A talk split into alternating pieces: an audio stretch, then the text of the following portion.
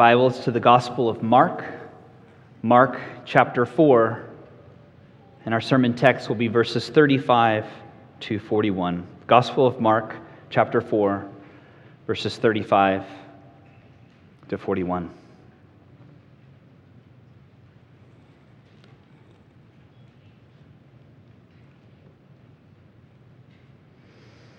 This is God's holy, inspired word. Let's give our attention to its reading. On that day, when evening had come, he said to them, Let us go across to the other side. And leaving the crowd, they took him with them in the boat, just as he was, and other boats were with him. And a great windstorm arose, and the waves were breaking into the boat, so that the boat was already filling. But he was in the stern, asleep on the cushion. And they woke him and said to him, Teacher, don't you care that we're perishing? And he awoke and he rebuked the wind and the sea and said, Peace, be still. The wind ceased and there was a great calm.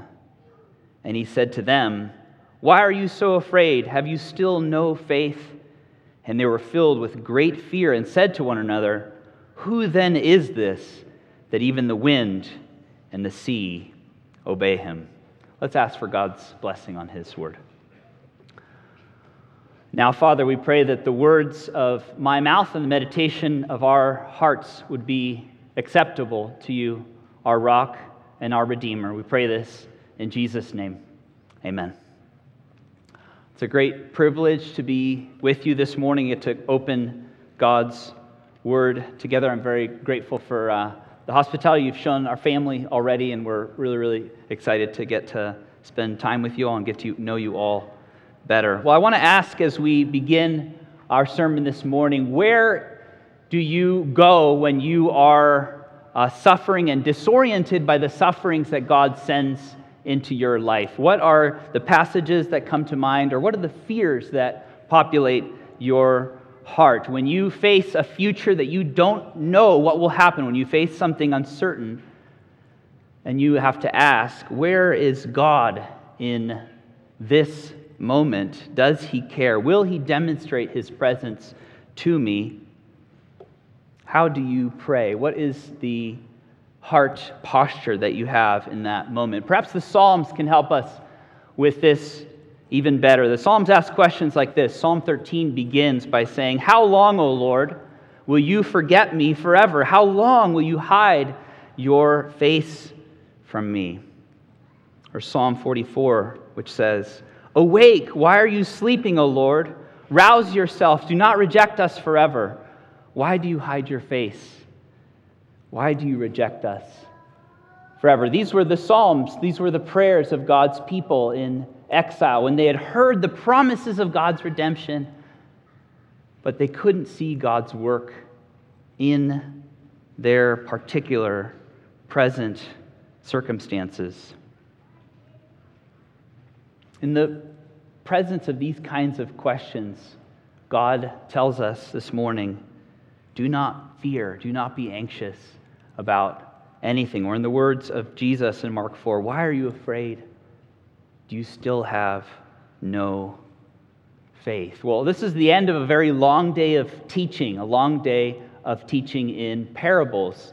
Jesus is revealing certain things to certain people. He intends to actually hide some things from some, but to the disciples, he speaks openly and plainly. And he's been teaching a long day. And as the sun is starting to set at the end of the day, he chooses this moment to cross the Sea of Galilee.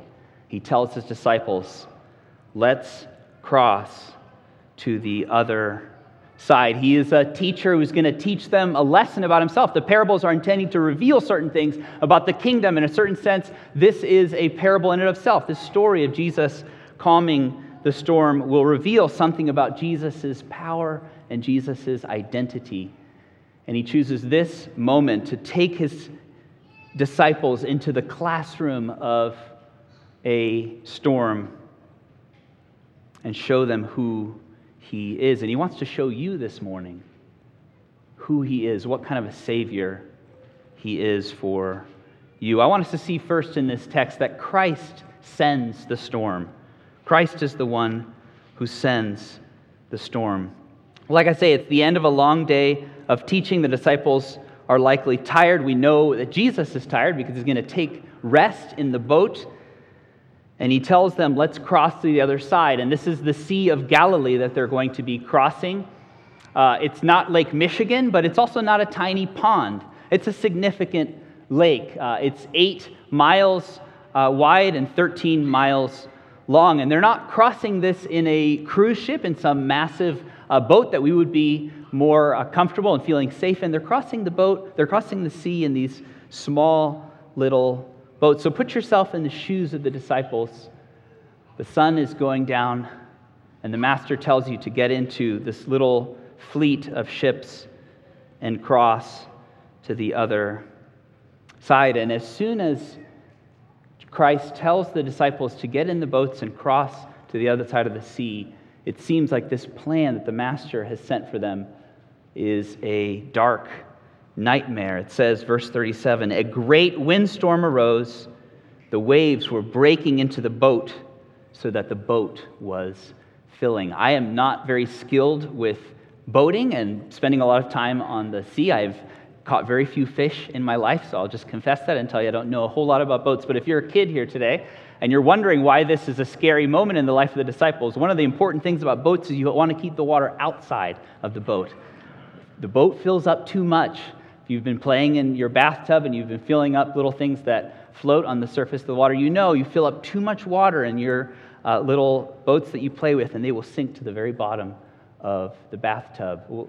The disciples see the threatening waves outside, filling up water in their boat, and they are afraid. All the things that make scary stories scary is present. It's dark. The waves are st- starting to gradually crash on these boats, and even fishermen who are experienced on the water, unlike me, start to be very, very afraid. So, somewhat naturally, the disciples start to ask themselves, where is the person who came up with this plan? Who is the one, where is the one who sent us into this storm? They look around, they're looking for their master, and they're wanting to ask why. If they're the disciples, the students of their master, he's brought them into this classroom on the Sea of Galilee. They want to know, why have you sent us here? What are you doing? Where is the one who has sent us into this storm. And you have to ask yourself these questions as well as you're a Christian walking by faith and not by sight. God will send you into moments that you do not understand.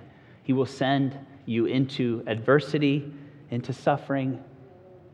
He will send you into moments of grief that you will not be able to comprehend. And you will ask, Lord, have you sent this? Have you sent me into this dark time? Well, we see first in our text that it's Christ who sends his disciples into the storm. But second, I want us to see that Christ sleeps through the storm. Christ sleeps in the storm. What an amazing contrast, isn't it?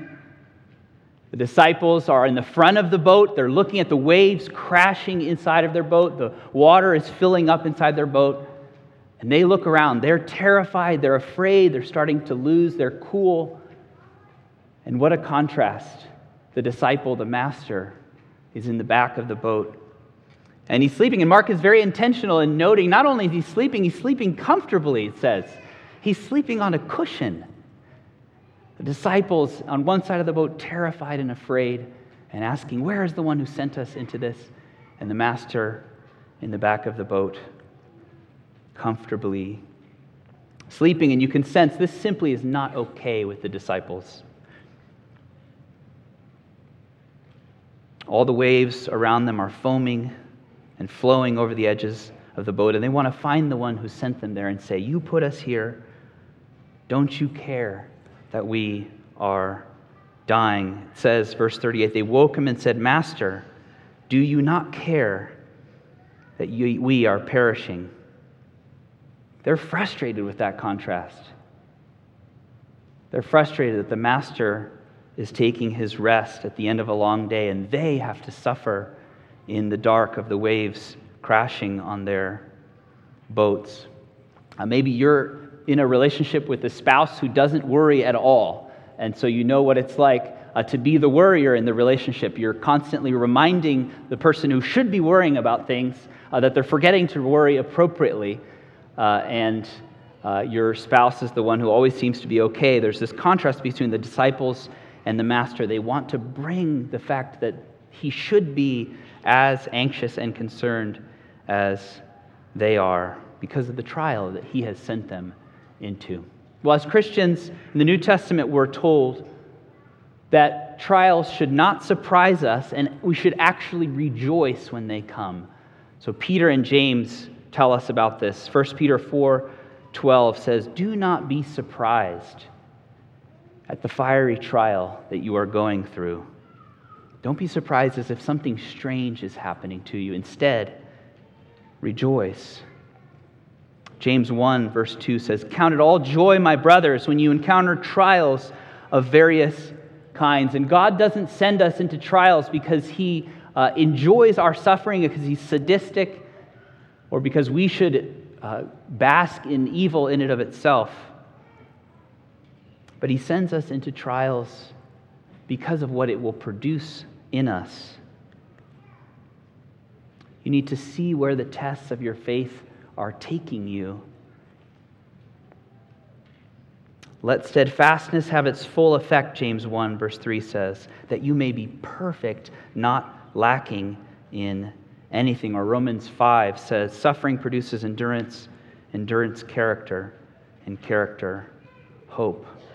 But the problem is, by nature, we are like the disciples. If you're hard on the disciples right now, you should understand and see your own nature in this. The New Testament has to tell us not to be surprised because we are often surprised and unsettled by the storms that God sends us into. We can't see how He could possibly be working in and through these particular griefs and trials and sufferings. See, trials threaten the core of what we're trusting in. The Lord sends the storm to show us what the place, what the thing is that we worship, what we adore, what we fear most. And he demonstrates to us what we should not be putting our trust in. God sends afflictions. He can take our job, He can take our family, even, and our homes. Every earthly security can be taken from us so that we can learn to put our trust fully in him. But most importantly, what does God want us to do when we are in the midst of the storm? Well, He wants us to be oriented back to our Savior. He wants us to look back to the one who sent us into the storm. And this is what we see as the story of Mark 4 comes to a close. We see Christ sending the disciples into a storm. We see Christ sleeping during the storm. But finally, we see Christ who stills the storm. Christ who stills the storm. Well, in one powerful motion, this master who's been sleeping in the back of the boat rises up and commands the water and the waves, and the one who made the water with the word of his power, the one through whom all things were made, speaks with his power and his authority, and all of the water that had been so threatening to the disciples becomes perfectly calm and peaceful. As I said, this story is a parable of sorts. It's intending to reveal some of the nature of the king who has come to announce and accomplish his kingdom purpose. Christ has been revealing himself through different signs and wonders. He's cleansed lepers, he's healed the legs of a cripple. Unclean spirits have been cast out. But it isn't amazing that the disciples so quickly can forget the history of what Christ has already done for them. They're in the midst of the sea, and they've already forgotten what kind of a master and savior they have.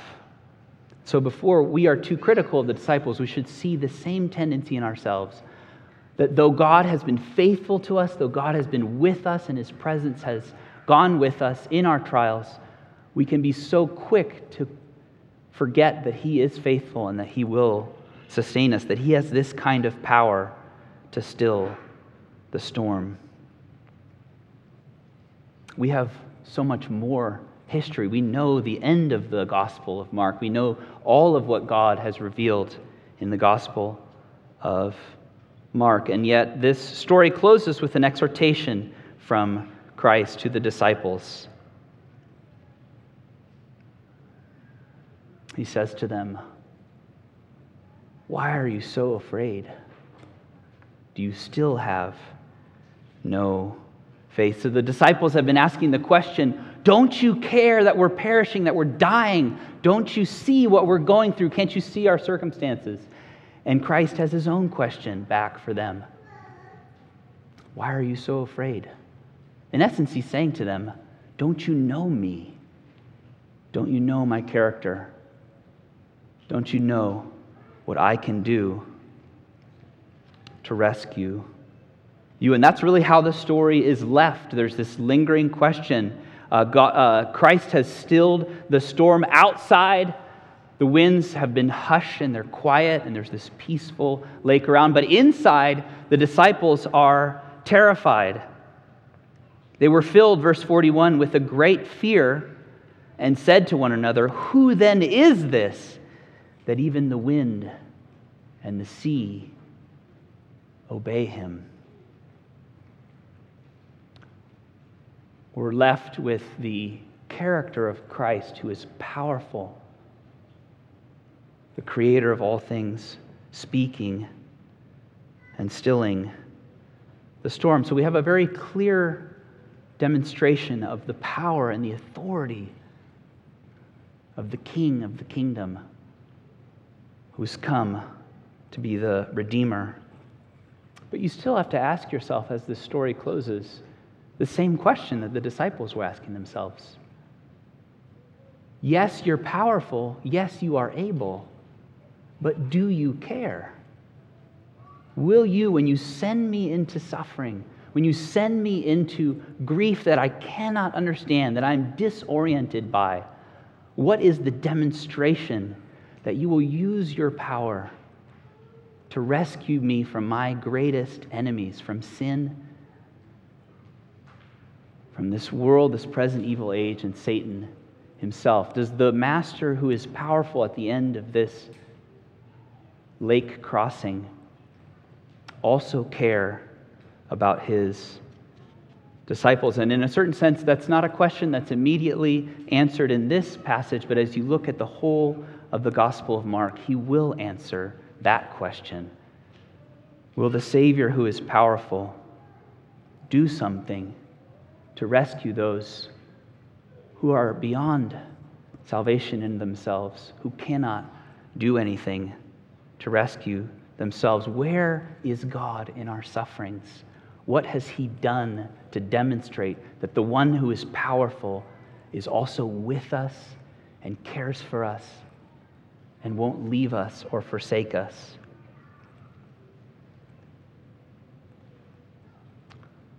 Well, Psalm 69 is a psalm that Christ could have prayed as he comes to the end of his ministry. Save me, O God, for the waters have come up to my neck.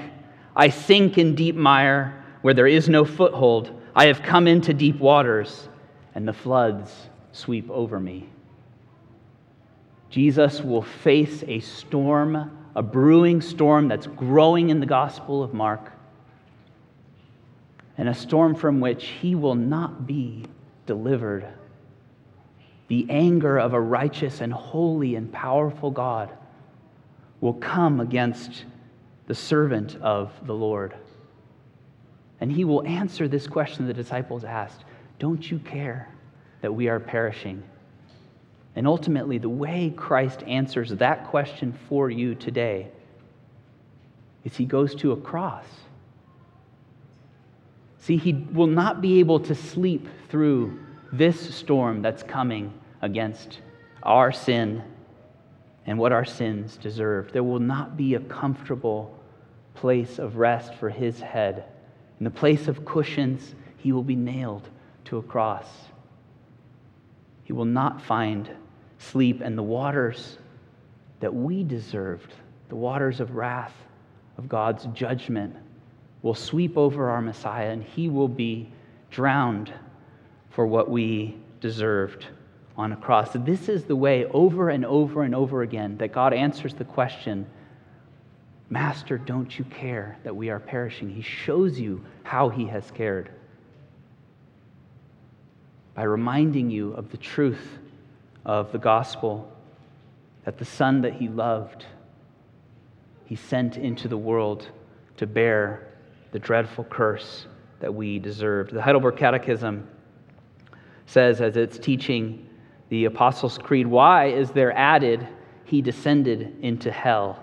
And the answer is, To assure me that during attacks of deepest dread and temptation, that Christ my Lord, by suffering unspeakable anguish, pain, and terror of soul on the cross, but also earlier, has delivered me from hellish anguish and torments. The question you do not have to ask as a Christian is Will you rescue me eternally?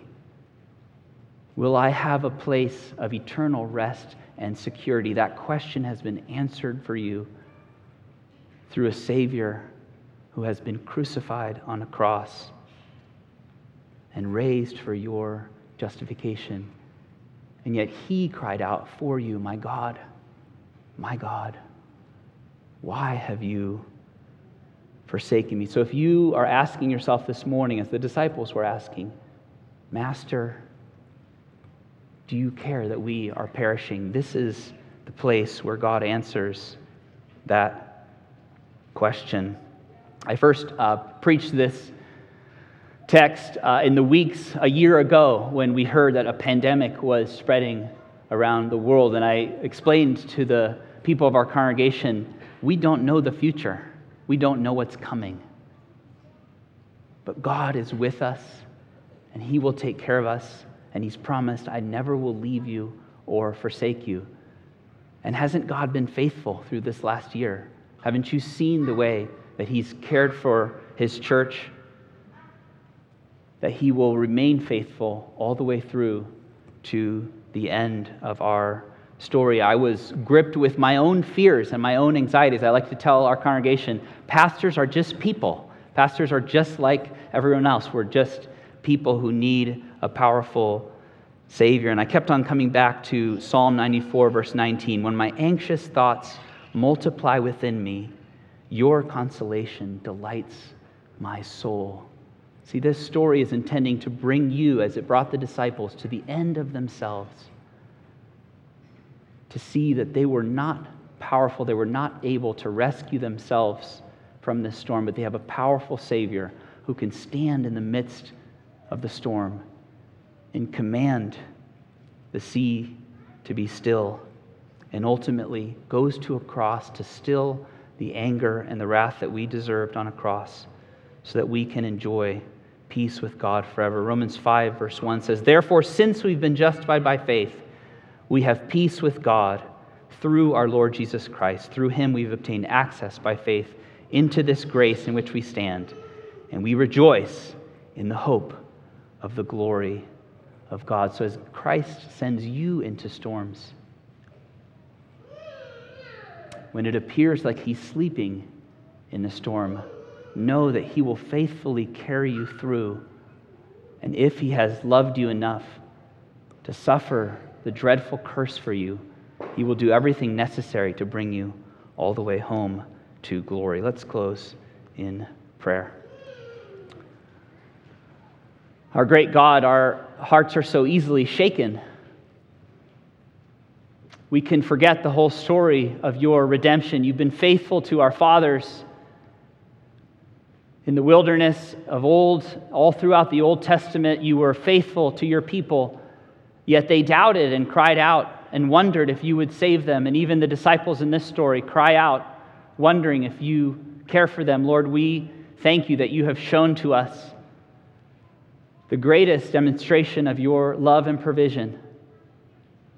That Christ, though you were spotless and like a innocent lamb, you went to a cross to suffer the curse that we deserved so that we can have eternal security and peace today. Help us to trust you, to not let our anxious hearts rule us, but to live by faith and not by sight. We pray all this in Jesus' name. Amen. Let's uh, stand together as we respond to God's word and sing Christ our hope in life and in death.